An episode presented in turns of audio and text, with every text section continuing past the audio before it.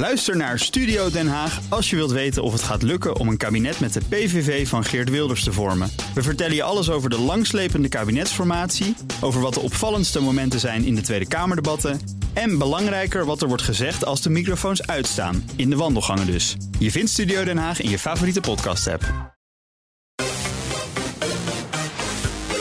Minigame.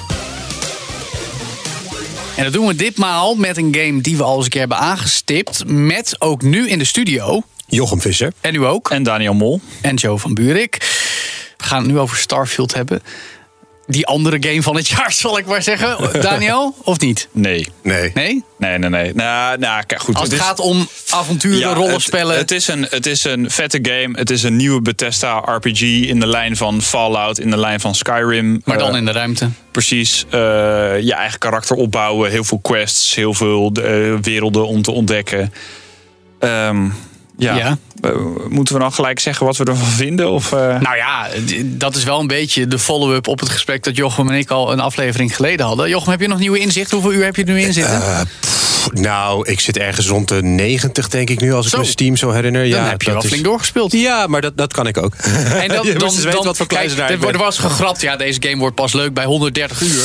Maar Ja. dan, dan ben je er dus Nou, nog niet eens. dat- Of is dat- het intussen al wel echt leuk geworden? Eh, n- ja, ja, zeker wel. Ja, nou, een van de dingen die je met Starfield moet doen... is vooral zeggen wat het wel is en niet wat het niet is. Nou, Want we weten allemaal wel? dat het nu geen No Man's Sky is. En Nee. we weten ook dat het geen Space Sim is. Dat is heel helder. Eh, Ja. Alleen, maar wat is het wel? Want wat het wel wat, wat is, ik, wat ik bijvoorbeeld is- gezien heb, zijn filmpjes met duizenden aardappelen of melkpakken die ergens afvallen. dus de physics zijn blijkbaar heel erg goed. Nou, grafisch is het voor Bethesda inderdaad een van de beste updates die ze ooit hebben gedaan, eh, cadeau hebben gedaan aan zichzelf. Ja. Daar krijg je nog wel steeds de, de, de, wat ik vorige keer dus aanstipte, de, die- dus de standaard bugs bij. Kijk, en eentje moet ik even er noemen. een beetje twee generaties uitzien. Ja, maar eentje moet ik even noemen. Je hebt eh, weapon racks. Hè. Daar plaats je wapens en je armors in. Dat kan je in je schip doen. Nu, vroeger was het in Oblivion in je huis. Mhm. Eh, toen ging dat al fout. Verdwenen die wapens. Dat gebeurt nog steeds. Oké. Nou ja, dus oftewel, pas daarmee op. Plaats ze daar niet in. Want je bent echt je endgame armor meteen kwijt. U Ben bent gewaarschuwd. Ja. Eh, dus Maar wat is het wel? nou, wat het wel is, is gewoon een, een, een hele mooie Bethesda-RPG. eh, zoals Oblivion, zoals Skyrim, zoals Fallout en de rest. Maar daarin zijn een aantal dingen anders. Zoals bijvoorbeeld de illusie dat je de ruimte rondreist nu. Er zijn heel veel planeten inderdaad... waarvan nou, een groot gedeelte procedureel gegenereerd wordt. En een klein gedeelte, eh, eh, met name de, de, dat, dat noem ik nu de handcrafted hubs... Ja. die dat zijn handgemaakte omgevingen... die, die zijn erg goed. En groot ook. Dit zijn grotere steden. Ik weet niet wat jij van New Atlantis en Neon City en andere dingen vindt, Daniel. maar vet. het is echt tof. Klopt. Maar di- dit is dus precies mijn probleem met die game en waarom ik het. Eh, ik ben echt Fallout 3 bijvoorbeeld. Dat is echt. ik was zo in de ban van Ja, dat ik heb spel. die game ook veel gespeeld. Niet uitgespeeld, Eh, wel veel. en New Vegas hetzelfde. Fallout 4 was ietsje minder, maar ook goed. Skyrim natuurlijk fantastisch. Ja, drie was voor mij een beetje, een beetje meh, maar New Vegas, wauw. Ja. nee, maar Ja. oké. maar eh, daar had je het gevoel dat je in een consistente open wereld aan het lopen was Ja. die je aan het ontdekken was. En wat ik met Starfield, waar ik nu tegenaan loop, ik heb 25 uur gespeeld of zo. ehm, waar ik heel erg tegenaan loop, is dat ik het idee heb dat ik gewoon in zeg maar losse instances, losse bijna een soort van dungeons eigenlijk loop.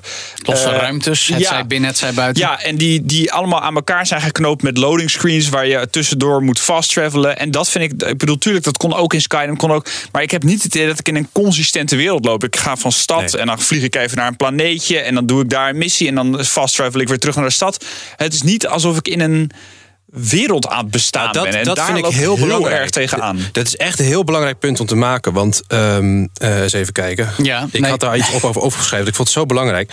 Het is nu namelijk zo, dit is de eerste Bethesda-game... die je beloont voor richting de hubs gaan. Dus richting de stad. In Richting, plaats van, nee, ik ga nu even een andere kant op. Snap je wat ik bedoel? En Ja, dat ja. is dus heel raar, want de game belooft normaal... Oh, oh, Bethesda, hè? we gaan naar buiten rondlopen... eh, eh, en dan, dan, dan, dan vinden we in een grot ergens wel weer een leuk avontuurtje... En een quest komen iemand onderweg Ja, tegen. Net is de bedoeling dat je dat in de stad doet. Maar dan gebeurt er vervolgens iets heel raars in die stad. Je krijgt er geen kaart van. Ja, Dat vind ik ook zoiets raars, Dat, klopt. Want jij, jij hebt al je items zitten verkopen in New Atlantis. En toen dacht je, waar de fuck is iedereen? Ja, ik vind, ja, Ja, maar de- dat soort dingen. Het klinkt allemaal vrij specifiek.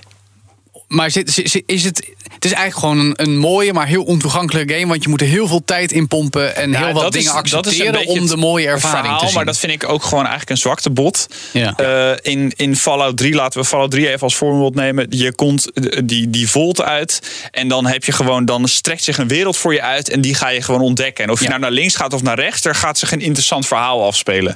En hier heb je wel al die sidequests en wapens en monsters en cool. Alleen je hebt niet het gevoel, tenminste, ik krijg niet het gevoel of ik in een wereld aan het lopen ben. En dat is eh, gewoon echt een fundamenteel probleem voor mij. Maar dat komt door de structuur van dat je niet zelf van planeet aan planeet reist en een overzicht hebt van nou, ik ben nu op die planeet Ja, en dat kan heb hier je allemaal wel. naartoe. Dat heb je wel. Alleen Ja. het zit allemaal zeg maar, met loading screens aan elkaar geknoopt. ja, en ja. het, het, werkt is niet allemaal, één consistente wereld. Precies, het werkt best Ja, ja. wel stroefjes. En dat is eh, gewoon heel vervelend. Dus Ja. het is eigenlijk een game die door de technologische mogelijkheden die door andere studio's voor andere games wel benut worden. Maar omdat Starfield die niet heeft, daardoor niet zo Het voelt- baanbrekend voelt als hij zou kunnen Het zijn. voelt alsof ze de game te ambitieus hebben opgezet voor de engine waar ze hem in gemaakt hebben. Ja. Dus ze hebben hem in de Fallout 4, de, ja, de, Creation, Engine 2 noemen ze het, maar het is eigenlijk Ja. een opgeleukte engine Ja, van en- ruim tien jaar geleden. Ja, en, Waardoor je dezelfde granaatgooi-animatie hebt trouwens. Ja. Mm. En ik heb opvallend. helemaal geen moeite met dat de NPC's er een beetje klunky uitzien en zo. Dat vind Ja. ik allemaal prima. Alleen, eh, ik heb gewoon niet het gevoel of ik in een open wereld aan het rondlopen ben. Waarom moeten mensen dit toch spelen? Nou, mensen moeten toch spelen omdat Bethesda RPG's, dat zijn eigenlijk, ehm, die doen twee dingen. Je gaat iets cools worden en je gaat loot vergaren. Dat is het hele idee. De Want- dopamine shots van elke keer wat nieuwe spulletjes oppakken. Ja, alleen dan niet zo, zo blatant als in Assassin's Creed, maar wel gewoon met je eigen keuzes en een verhaal dat jij daar in je eigen hoofd aan koppelt. Hè? Dus jij maakt ergens een huis, jij bent daar en dan ben jij de Mandalorian, of dan ben jij een piraat, of dan ben jij een goed mens die juist piraten neerschiet. Dat kan je allemaal zijn. Ja. Dus dat is heel leuk. En die Bethesda experience, die krijg jij dus wel.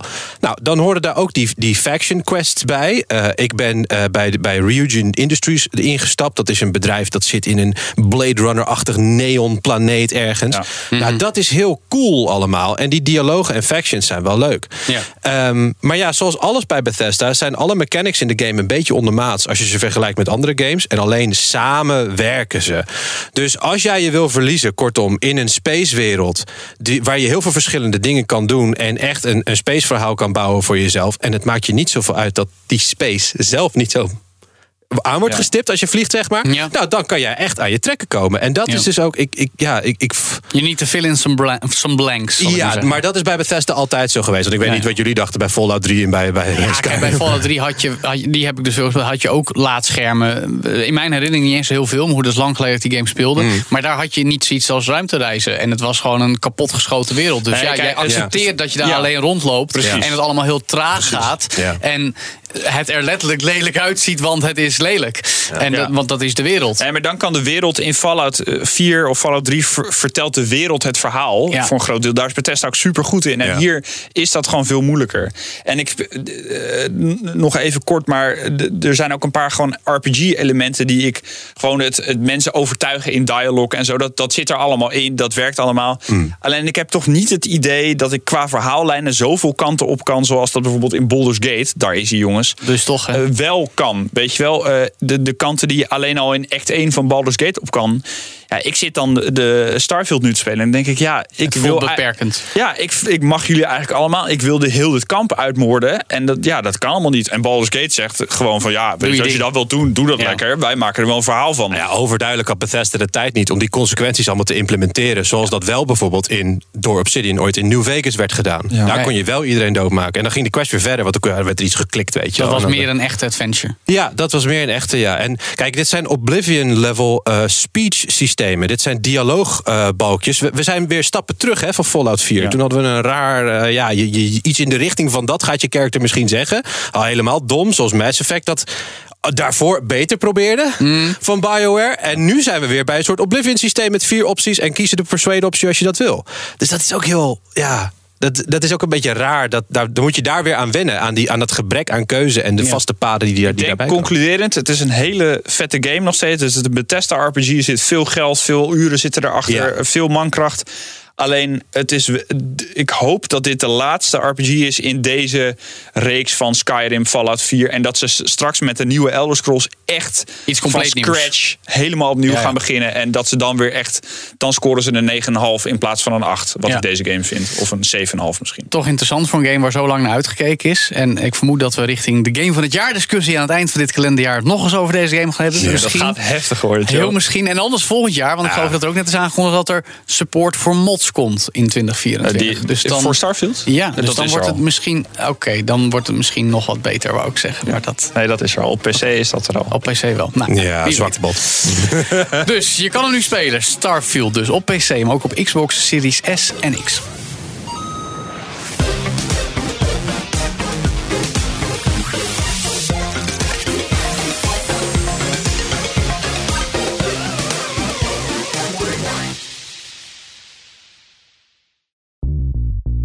Bij BNR ben je altijd als eerste op de hoogte van het laatste nieuws. Luister dagelijks live via internet. Bas van Werven. En heel langzaam komt de zon op rond dit tijdstip. Je krijgt inzicht in de dag die komt op BNR, het Binnenhof in Nederland en de rest van de wereld. De Ochtendspits. Voor de beste start van je werkdag. Blijf scherp en mis niets.